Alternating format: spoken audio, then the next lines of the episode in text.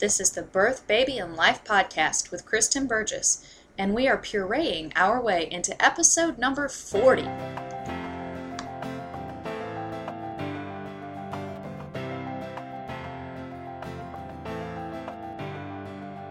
Welcome to the Birth, Baby, and Life podcast. The tips, tools, and straight talk you want for pregnancy, childbirth, and bringing up baby. And now, your host, Kristen Burgess. Hi, this is Kristen from naturalbirthandbabycare.com, and I am here with another Birth, Baby, and Life podcast episode. Today, we're going to talk about feeding difficulties when you're starting solids with your little one. And you have Corwin in the background again, and I'm hoping, unlike the last episode, he won't try and sing over me, but we'll see what happens. Okay, so we're going to talk about feeding difficulties. I'm going to spend a few minutes on picky eaters and then a little bit longer on children who really have a problem aside from pickiness.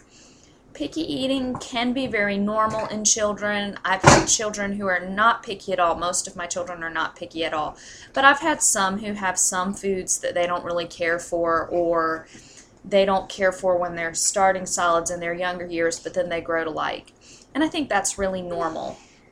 And I think it's reasonable to expect that children don't like a food. I always think it's good to consider if your child is expressing a strong dislike for a food, if they have they could possibly have a food allergy for it or if there's something like that going on. So my second really didn't like milk. He didn't want milk and later we were having a lot of issues with him, developmental issues, and we decided to take him off of dairy.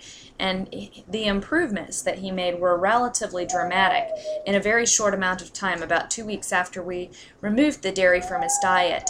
We've since reintroduced dairy, but it, it's only been um, really unprocessed dairy so from grass fed cows. And it was after a long, long period of no dairy, and he does well with it now. But I believe that he and his little toddler self was telling me at that point that he just couldn't handle that dairy or the conventional dairy that we were having. So I think it's always good to respect where a child is and if there may be a true reason for their pickiness, so to speak, about a food, if it may be something more than pickiness. So that's always something to consider first. But the reality is is that most little ones are just they have t- a tendency to be picky or they may not like things. Some things are developmentally appropriate. For instance, most toddlers don't eat salads and or they don't eat lettuces. They may eat some salad veggies, but it, developmentally they're not very good at digesting salad. They don't digest corn and beans and stuff very well. You'll see all that stuff just kind of comes straight through and out the other end. And and so if they don't like that, it's, because their body really can't utilize it. And so you can't blame them for that. So, for instance, when I'm serving a salad for the family, I might give my toddler a little bit of a lettuce leaf just to see if they're going to start eating it, but otherwise, I just give them the other veggies, like the cucumbers and things that I've cut up for the salad. So, consider those sorts of things when you're handling a picky eater. But other than that, pickiness is normal, and I also think that it's good to teach children not to be picky. I really believe that unless there is a developmental or a medical reason for their pickiness, that it's best to encourage a child to eat what they're given. So, the guidelines that I advise for that, and I feel like I've been pretty successful in creating children who, for the most part, aren't picky. My 12 year old still won't really eat mushrooms. She will eat one mushroom a meal, and if they're chopped up in the food, she doesn't have a problem with them. But otherwise, she doesn't care for them, and that's fine. She's my only one that's had a long lasting thing. Um, but you know, but otherwise, I really try to encourage them to to eat what they're given. And the first thing that our family does is we do not short order cook. Now, in a minute, you're going to hear kind of an exception to this when I talk about actual physiological feeding difficulties, but otherwise, for a normal child who has no health or development problems, I do not short order cook. And even for a child who may have some developmental problems, it depends on what they are because my base is essentially I will not short order cook for a child. That means that I will not go and make them something else while the family eats something different. The only person in the family that gets short order cook treatment is me when I'm pregnant. And I know I sound like a hypocrite, but those of you who have been pregnant understand that if something is going to make you lose everything you've eaten that day and you're serving that to your family, it is okay to serve yourself something different. But for a child, I always I always give them what I'm serving the family. And if they don't want to eat it, that's fine. I will never force a child to eat. Though if they're picky about something, for instance, my Cassidy with mushrooms, you know, we'll give her one mushroom. Um, but otherwise, I, I never force a child to eat a meal that they don't want. But they also know that they're not going to get a peanut butter sandwich or macaroni and cheese or anything after that. So they know that this is what they've got, and if they choose to have a hungry tummy over a meal, then that's fine. And I've never had a child willingly starve themselves. I know some parents talk about that.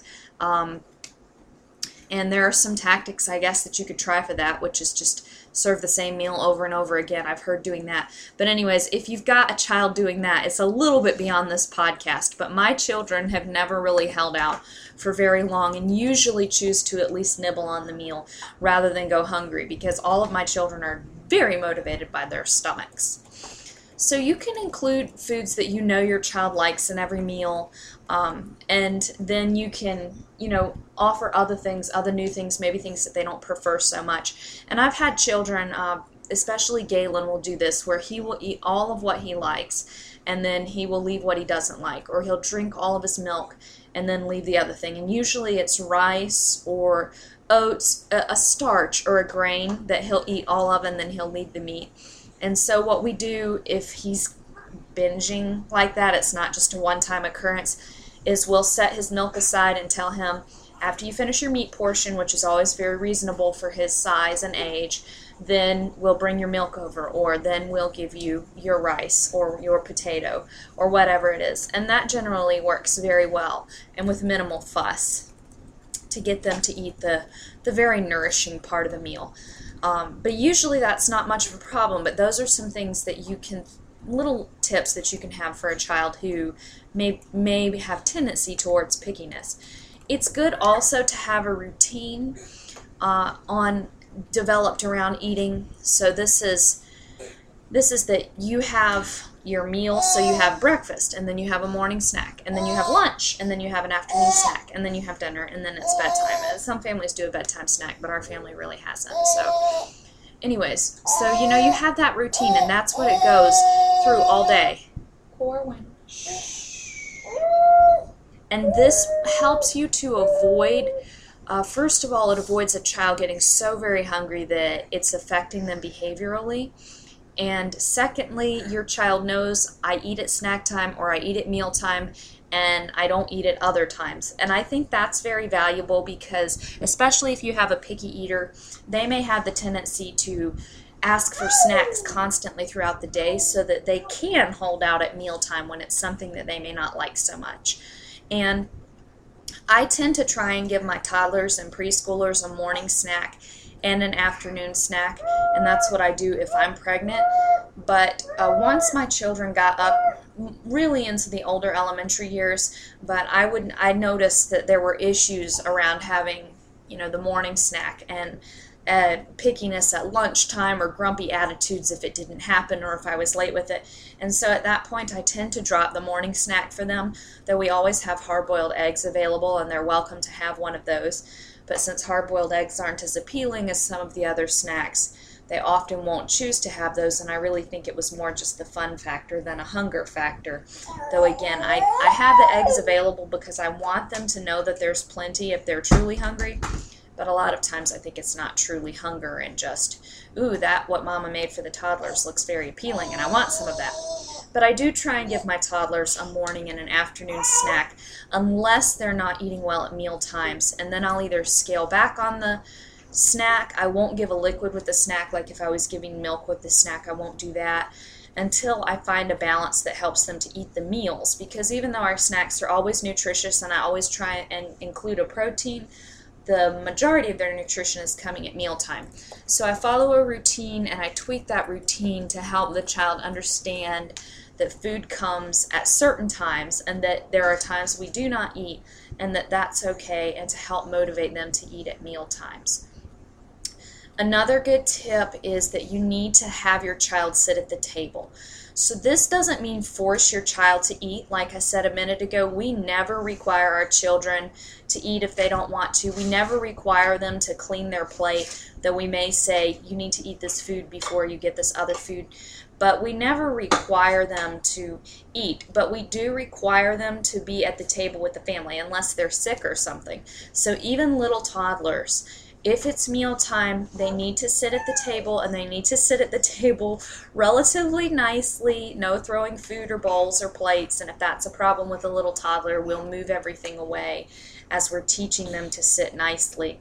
But um, but they have to be at the table because and and it's really matter of fact. So if they're if they're doing something they shouldn't then you can gently but firmly correct them. And but basically you're letting them know that this is mealtime and they need to be at the table. They can't be playing they can't be watching television an older child can't be playing his game boy or futzing around on an ipad or whatever the million electronic things that children have these days are. Can't be reading a book your child needs to be at the table and at least participate with the family meal and this can help. This can help avoid the problem with those children who just Corwin. Shh. Those excuse me, those children who just are too busy to sit down and eat because they know that they're going to have to come sit at the table anyways. Um, and if your child really has a lot of trouble sitting at the table, you can teach them in small increments using a timer. So, five to ten minutes, the timer goes off, and you gradually extend it to however long your family takes to eat 15, 20 minutes, or some families have a much longer, especially evening meal time. So, you can help your child work up to that and develop reasonable expectations as to when there may be another activity. Like at a restaurant, they may color or something while waiting for the meal, and that sort of thing is very reasonable think about the situation and what your what your child needs. Remember to involve your child in food preparation as much as possible. I know this is sometimes hard and overwhelming when not involving them is just really a lot easier. But for instance, right now, uh, Corwin really wants to be helpful, and at 18 months, He's not really helpful, but one thing he can do is carry things from the fridge. So we have a teeny, teeny, tiny refrigerator is all that will fit in our kitchen. Corwin, shh, and we're a family of eight, so that's that doesn't really work for us. So we have another larger refrigerator in our laundry room, and so I'll often go get food out of there for the meal. And there's usually something, a piece of fruit or a vegetable or a stick of butter, something that won't break if it's dropped, and I can hand him that, and he can carry that to the kitchen for me while I'm carrying other things, and he really loves to do that. Uh, Honor can put things in a in a pan. So if I've cut uh, cabbage, is one thing she likes to do. If I've if I've cut cabbage, she likes to put it into the pan for me that's on the stove. And she's three now, so she's old enough to understand hot and to be able to do that. And I'm right next to her.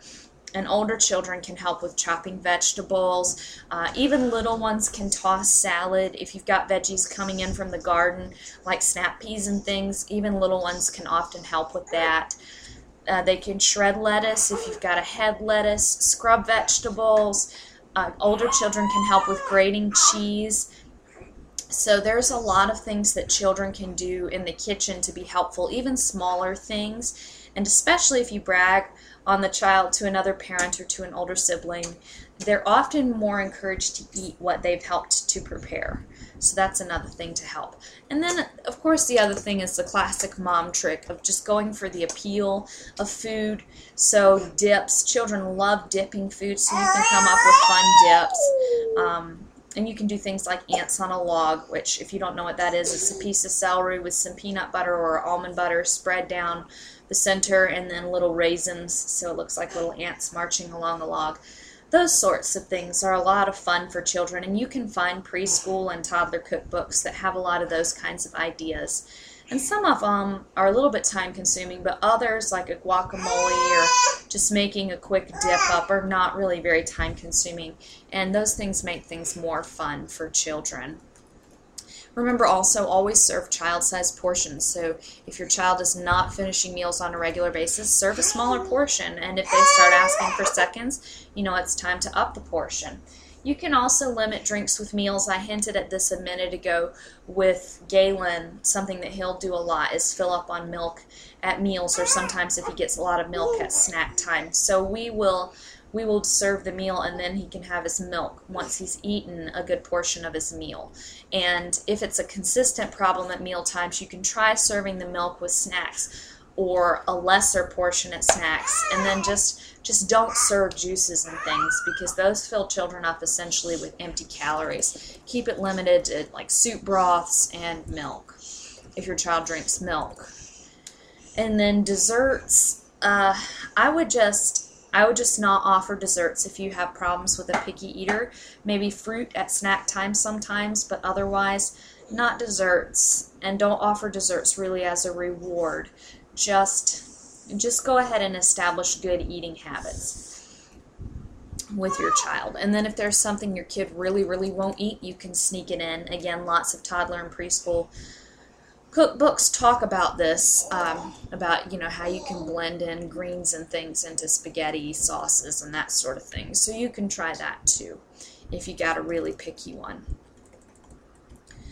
Uh, if your child is really really picky and this often comes with developmental problems and this is not a, a digestive or food related problem but maybe something like uh, like an autism spectrum disorder then it can often be a lot more trying and you have to work to get a child to accept even one bite of food.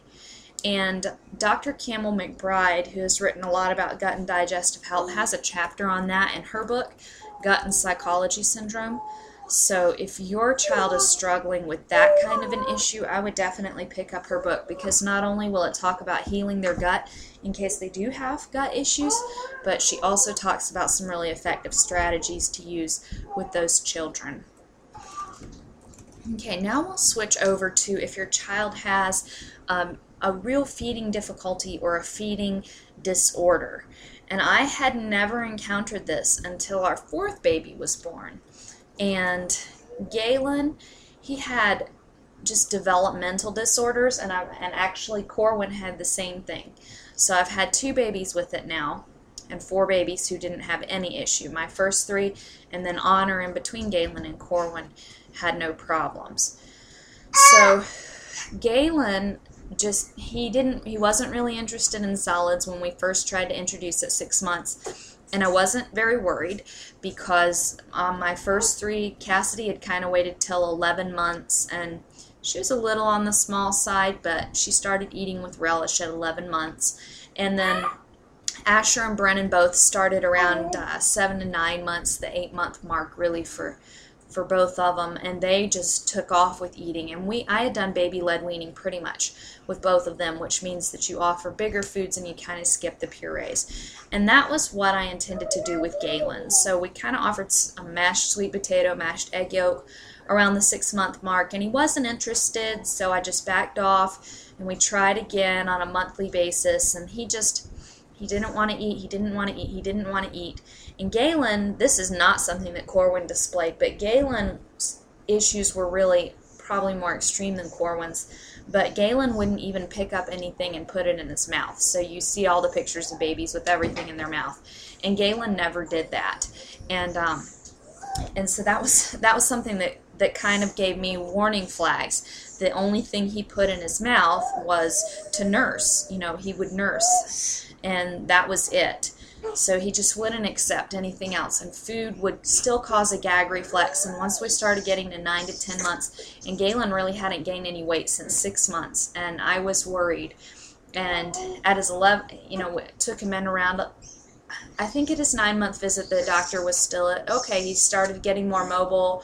And so he probably is just plateaued on weight gain and will gain again because he was always really active. He never got lethargic, so he never really got a failure to thrive label, but he was. Are you making noises, Corwin? But he was he was definitely tiny, and by his 12 month visit, he was really tiny. He hadn't grown much at all since six months, and I was really worried. And at that point, the doctor said, "Okay, you know, you can call early intervention." And in hindsight, I should have I should have pestered her a lot earlier, but I didn't, you know, this was my first experience with that. So I called early intervention and they were really dismissive at first until finally I said, Look, this is my fourth baby and I've never had this problem before. And I still had issues. Like Galen, he would wear little hats, little pilot caps, like Hanna Andersson pilot caps, and they tied under his neck and they were like, well, maybe he can't eat because he's got the hat tied under his neck. And I mean, we're talking about a little cotton bow under his neck, nothing that's going to restrict his eating. And it just was kind of ridiculous. But finally, everybody got to the point where, okay, we think that there's something wrong. And I think the early intervention people really keyed in on it when they realized he wasn't putting anything in his mouth or doing anything developmentally appropriate orally. So we got a referral to our local hospital for a swallow study, which showed that Galen could swallow, but things were there wasn't any physical defect in his digestive system, but it seemed to work really slowly. And so what they decided is he was just developmentally slow and that he had major oral and texture aversions and whatever caused all of that. So we got referred to the feeding clinic at the hospital finally when Galen was about 12 months old and um, and the feeding clinic was super respectful. They were they were much quicker on the uptake than early intervention and our doctor. Even though I love her, she's still our doctor. But they they were really good, and they helped me learn a lot of strategies, and they were very willing to let me bring in all the food and everything because I didn't want Galen to be on any processed supplements or anything like that. But the real goal initially was to get him gaining weight, and they were willing to let me home make the supplements and things to help him to help him gain weight. So we went twice a week. It was really overwhelming, and I'm really glad we lived in town at that time because I don't know how I would do it with us living outside of town now. But we went twice a week at first, and then weekly. And the um, our occupational therapist was just really good at helping me facilitate Galen's feeding and letting me know what to do at home. So, um, and I'll share more about what she taught me in a minute. But now let's switch from talking specifically about Galen, and I'll also talk about Corwin. But uh, to how do you spot feeding difficulties? So, how do you know if your baby's just being picky or not ready, or if your baby has a feeding difficulty? So, it's normal for your baby to have to learn how to eat solid foods, and it's normal for babies to reject foods the first few times they're offered. So if you try a few times and your baby's just not interested, then just try again a little later. And if especially if your baby is gaining well and has plenty of energy, you can wait. If you know that your baby is a special needs baby, then you may already be more alert that they have special feeding needs, or if you already know that your baby has allergies, then you may be more aware. But if you're noticing that your baby is getting older, excuse me, nine or 10 months and still rejecting solids, if you notice that the tongue thrust reflex, which is where you put something in the baby's mouth and they automatically push it back out, that's a protective reflex in the early months of infancy and it should start fading around the four to six month mark. If you notice that that's still very strong later on, then that could be a clue, and you may want to talk about it with your baby's doctor. Um, other feeding disorder signs are trouble accepting and swallowing different textures, or if they throw major tantrums at mealtime, if they refuse to eat certain food groups, if they refuse to eat any solid food, or if they refuse to eat any liquid food if they choke or gag or vomit repeatedly when eating, and that was a big thing for Galen. Um, if they have other oral, motor, and sensory problems, uh, or if your child needs a G tube or an NG tube, then obviously you know they've got some feeding difficulties. Sometimes babies who are not ready for, for solid foods will gag on their food, and you may just, you know, you may just step back with that, but but uh, but usually they'll get over that. So if that continues, and that wasn't like I said, that was a big thing for Galen, then you want to you want to know that that's going on, or, or you want to know that that might mean something's going on. Okay, So I would recommend that. I mean, you can listen to this and do things on your own. And we took care of Corwin on our own because we had been down that road once before. So Corwin never went to the feeding clinic. Um, and I, you know, I did mention to his doctor that he was a lot like Galen and told her what we were doing. But he's been really healthy and he's gained weight and he's never been tiny like Galen was. So I felt comfortable t- handling it on my own. But if you are really worried about your child, do not hesitate. Do not hesitate to get help. And an occupational therapist, a feeding clinic can be really helpful and hopefully you'll be blessed like like we were to have a clinic that'll work with you if you want to give good good food. So the first thing that a feeding clinic will focus on and that you should focus on is making sure that your child is gaining weight. Um, and you may not like some of the solutions that they suggest, like they may suggest something like DuoCal, which is a, a, kind of formula that's made of just fats and carbohydrates, or it's really a powder and it can be added to any food and it's meant to to boost weight gain, and uh, it just um, you know, I, I didn't want to give that to Galen, so we saw other alternatives, which I'll talk about in a minute. And then some some feeding clinics and doctors will suggest that you stop breastfeeding if you're breastfeeding to help increase your child's appetite. And I don't like this idea at all because a feeding problem is it usually has to do with texture or a physical structure or some other problem like that. It's it's not that breast milk is filling your child up. So, and, and another benefit of continuing to breastfeed, Corwin, you're okay. Yeah, you're okay. Another benefit of continuing to breastfeed is that you can improve your own diet and improve the quality of your milk, which I did a podcast a few episodes back, and I can talk about that on or link to that in the show notes. Show notes, and that will help you to to boost the nutrition of your milk.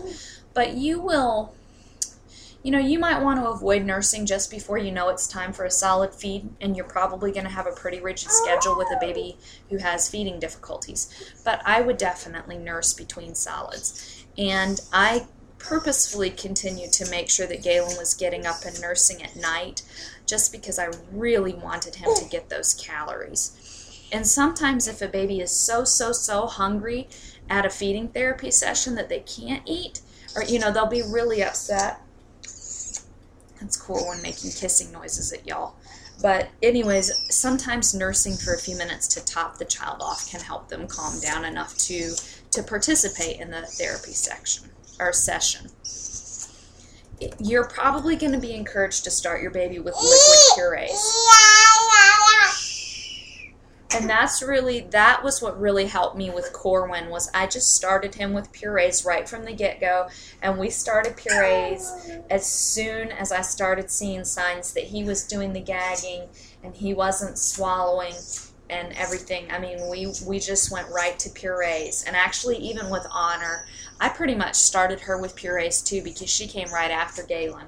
And she quickly progressed past purees. But Corwin, I mean, it took months of purees, but he was getting that nutrition, and of course, I was still nursing him. But the purees were giving him the nutrition that he needed so that he was able to grow while his body was also able to catch up developmentally. His digestive system, his esophagus, and all of that were catching up. And so, even if your baby starts with li- very liquid purees, you can start with really nutrient dense foods and help your baby to gain weight. So, these are, I'm going to mention some high calorie foods that you can add to your baby's diet and then some high carbohydrate food and you may give these all pureed. I mean, I pureed all of this stuff for my babies. And another thing that I always did was I always tasted the puree to make sure that it tasted good because I didn't want to feed my child something that was icky to me. So, okay, so here, high quality heavy cream, especially from grass fed cows. Coconut milk, make sure it does not say light, L I T E, on it. Make sure it's full fat coconut milk. Nut butters, if your baby's not allergic. Butter, like a rich yellow butter, especially from grass fed cows. Avocado, And whole raw milk cheese, whole milk yogurt, or kefir, cream cheese, I would recommend making it yourself. Uh, homemade mayonnaise, sour cream, egg yolks, tuna or sardines packed in oil. Those are all very high fat foods. And then to really pack the weight on a child, you want to combine high fat and high calorie, just like, for instance, the DuoCal formula or, or supplement does. But you want to do it with whole foods. So, so my little ones would almost always get a puree, a dessert puree, even if I gave them something different for the main part, but like a heavy cream and a cooked fruit, a, a fruit that had been cooked in butter, or a sweet potato, and then blended together with heavy cream which I thought tasted good, and that helped them pack on the weight. But some carbohydrate rich foods to help pack weight on when combined with the high calorie foods I just mentioned are sweet potato, bananas, carrots, fruits cooked in butter, pumpkin or squash, and that's winter squash, not summer squash. Add lots of butter and coconut milk. You can make a custard with the with pumpkin that little ones really like refried beans and that's you should make them at home yourself because the canned ones are canned with BHT which is a preservative um, and you can make them yourself with butter or with uh, animal fat renderings and some babies don't do well with beans at first so you may want to wait till you know if you have a toddler for that one and then small amounts of real maple syrup, so drizzled over a fruit or something, and then after your baby is a year old, small amounts of honey. So your baby needs lots of fat for brain growth, and then those carbohydrate foods that I mentioned, when combined with the fat, really help your baby put on weight. And what you want is a chubby baby or toddler, especially if your little one is not gaining weight because they're not able to eat. Some things to expect from a therapy session or to do if you're if you're not going to therapy or if you're just thinking is the therapist will look at your baby's oral motor skills and they'll often do things like they'll use a little baby toothbrush and if you've ever seen those in the store i mean walmart or target or babies r us or any baby store you'll probably see baby toothbrush sets and some of them are finger brushes that you put on your finger and then you rub them in your baby's mouth and some of them have real bristles and some of them just rubber nubs but an assortment of those are good because you can rub those around inside your baby's mouth and especially if your baby is like Galen who has serious oral aversions Corwin's blowing us kisses again but if your baby has serious oral aversions, just doing that, rubbing one of those rubber nubbed uh, toothbrushes or the little one that goes over your finger with the really soft nubs, soft rubber bristles, in your baby's mouth for a few minutes here and there throughout the day can just help them get used to something touching their palate and their tongue. A therapist will have vibrating brushes, so they're actually feeling vibrations and you can't usually buy the vibrating brushes, but you you can sometimes buy teethers at the store that vibrate. And if your baby will accept that in their mouth here and there, it can again help them just get used to feelings and textures inside their mouth. And then our all of our babies' favorites. And in fact, we got these for Galen, and all of our babies have loved them since. Honor loved them, and Corwin loved them but they're called chewy tubes. We call ours chew hammers because they're, they're, they look like a little hammer, but they're made of um, you know a soft soft chewable material, kind of like a teether material. But they they come in various textures. There's a really soft one. Usually the color indicates texture, so our soft ones are yellow. And then there's a little bit harder ones, and some are textured. Like we've got a green one that's got bumps on it, and a blue one that's got all kinds of different textures on each side but they're easy for a baby to hold and they're they can encourage a baby to bite and chew and to develop oral strength. And you can get them on amazon. My mom actually bought uh, for a birthday present i think for honor but she bought a variety pack of them because she had found one of galen's old ones and just loved it.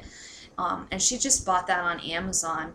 And Honor loved them, and Corwin loved them, and they're just really nice to have around. And Chewy Tubes, I think, is a brand name for them, but um, but they can be really helpful for a little one who has very weak chewing skills, and all babies like them as teethers, so they're fun to have around.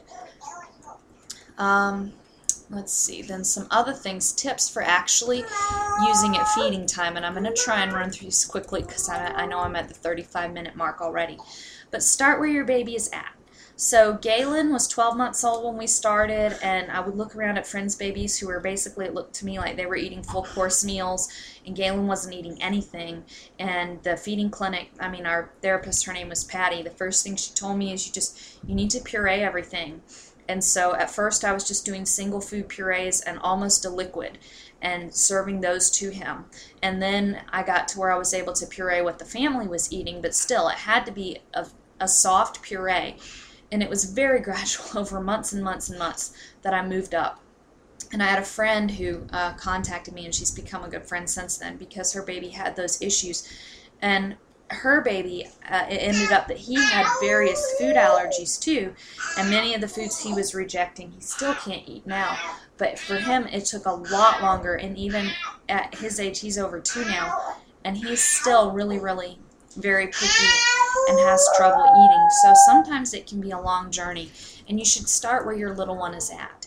And remember that it's okay for you to feel sad or to feel lost or to feel like a failure. I felt like a failure with Galen, and that's okay. But it's also good to remember you can help your baby and you can start where your baby's at and where you're at and move forward. Remember that you can make nutrient dense meals for your food. Just because your baby needs help with feeding or your toddler needs help with feeding, that doesn't mean you have to give them processed foods. Now, you can use baby foods, and I'll admit that with Corwin, we did use some baby foods because it was just easier sometimes. But you can use all homemade foods. And Galen, one thing that Galen's occupational therapist was really good about was encouraging me where I wanted to be for my family. And she showed me that you could pretty much make any meal into a puree as long as you had the right blender. Um, and if you want more information on recommended blenders, I can you can contact me and I can let you know about that. Um, but most of Galen's meals were made of the ingredients that I was using to make the family's meals. So you can feed real food to your baby. Corwin. One tip that our occupational therapist gave me that really helped with Galen, it was never an issue with Corwin, and I think it's because we caught Corwin because we caught Corwin so early. You know, feeding was a torture time for him. And I don't know how much this actually helped him, but it really helped me. Um, my OT recommended setting a timer. So set a timer for 20 minutes and work with Galen. And if he ate during that time, that was wonderful. And if he didn't, that was okay. And when the timer went off, the meal was done, regardless of what the outcome had been. And that really helped me because I knew that I wasn't just going to be sitting there trying to cajole Galen to eat food long after the family had finished. Um, and Galen was, he also, I think it did really help him because he learned that if he was going to eat, he needed to eat before the timer went off because once the timer went off, we were done and he just, he couldn't really play games. And I do think that that had helped because he had learned that it was a back and forth struggle and then the timer essentially was an import partial third party that totally took the struggle out so that was helpful I, I, this is something else I never had to do for or for Corwin, but I did with Galen um, because he was just almost eating nothing. And at first, I used a little measuring cup, the little small plastic measuring cups that come on top of a of a medicine bottle. And our OT gave us a whole bunch of them that you can usually just buy them at the drugstore. I had to know how much Galen was eating to keep track of how much he was eating and what he was doing. So I would put his food in a measuring cup in little half ounce increments at first, and then ounce increments, and then uh, two ounce increments as we progressed along. But at first, Galen was just he he would not really even eat more than a teaspoon of food.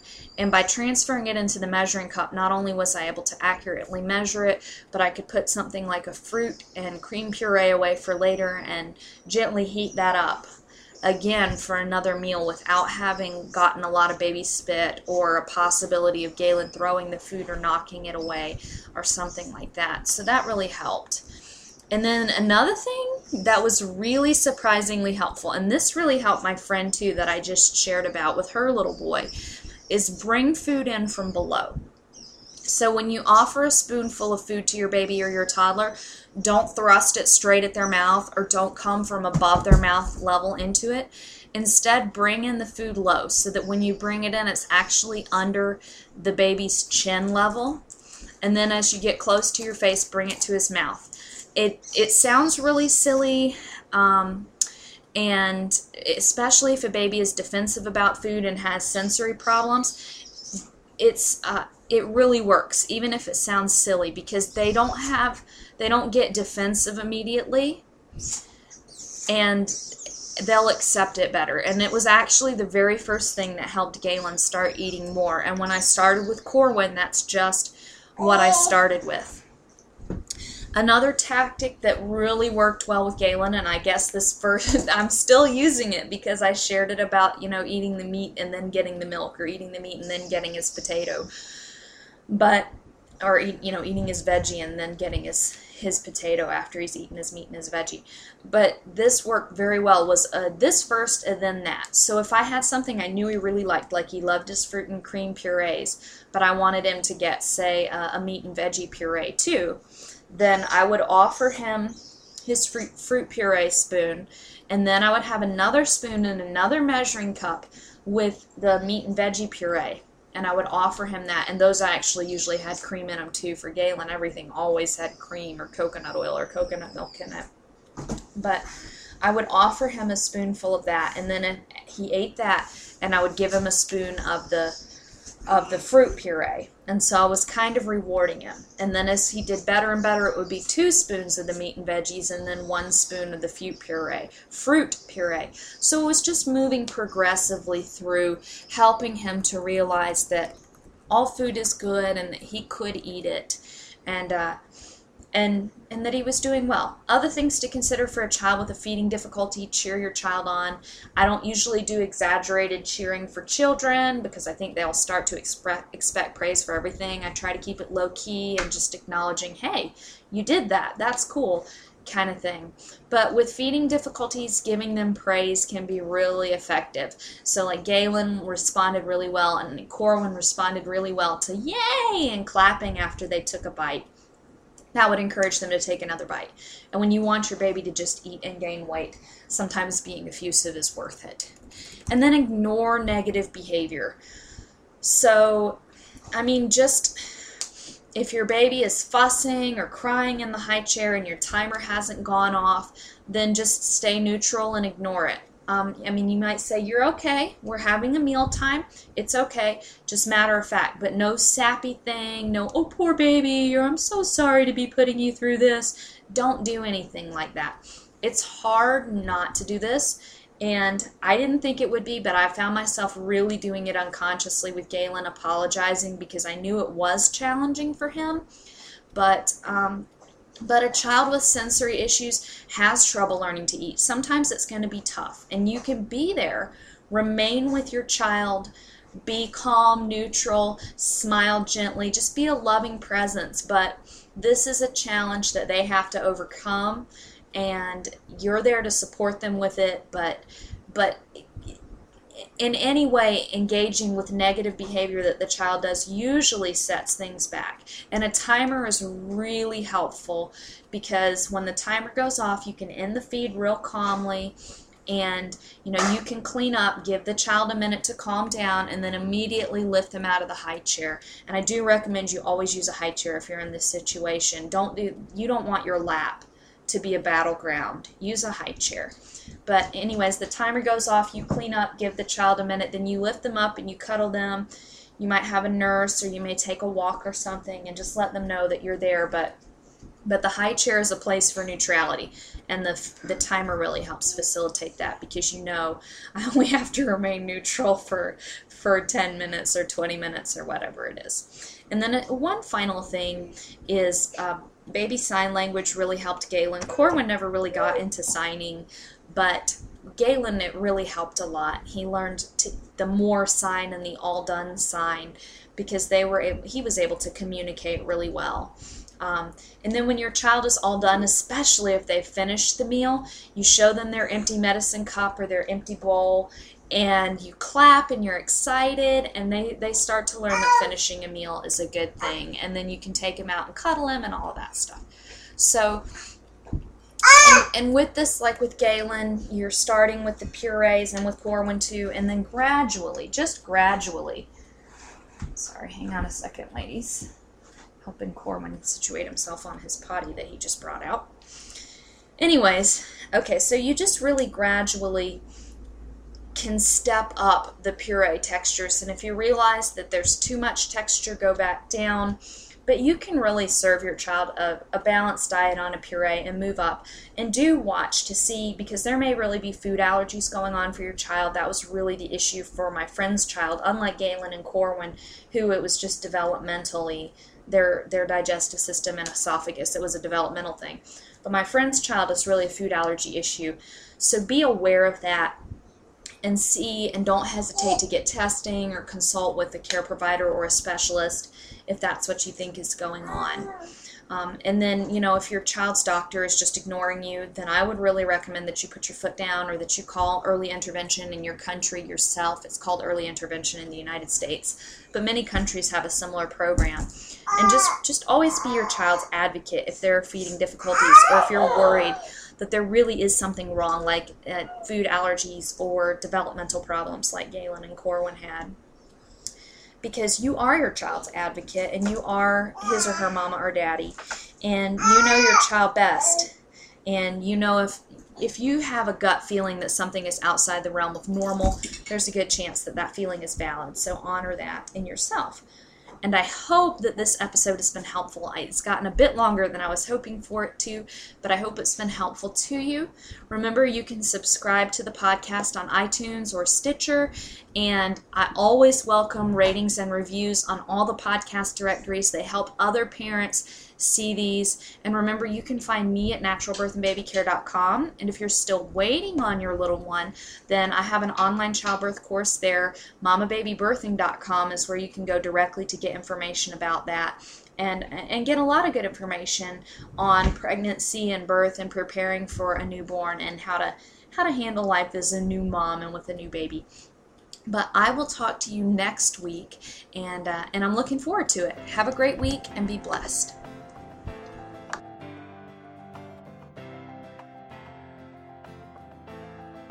Thanks for listening to the Birth, Baby and Life podcast with Kristen Burgess. For great resources and tons more info, visit www.birthbabylife.com. Visit www.birthbabylife.com.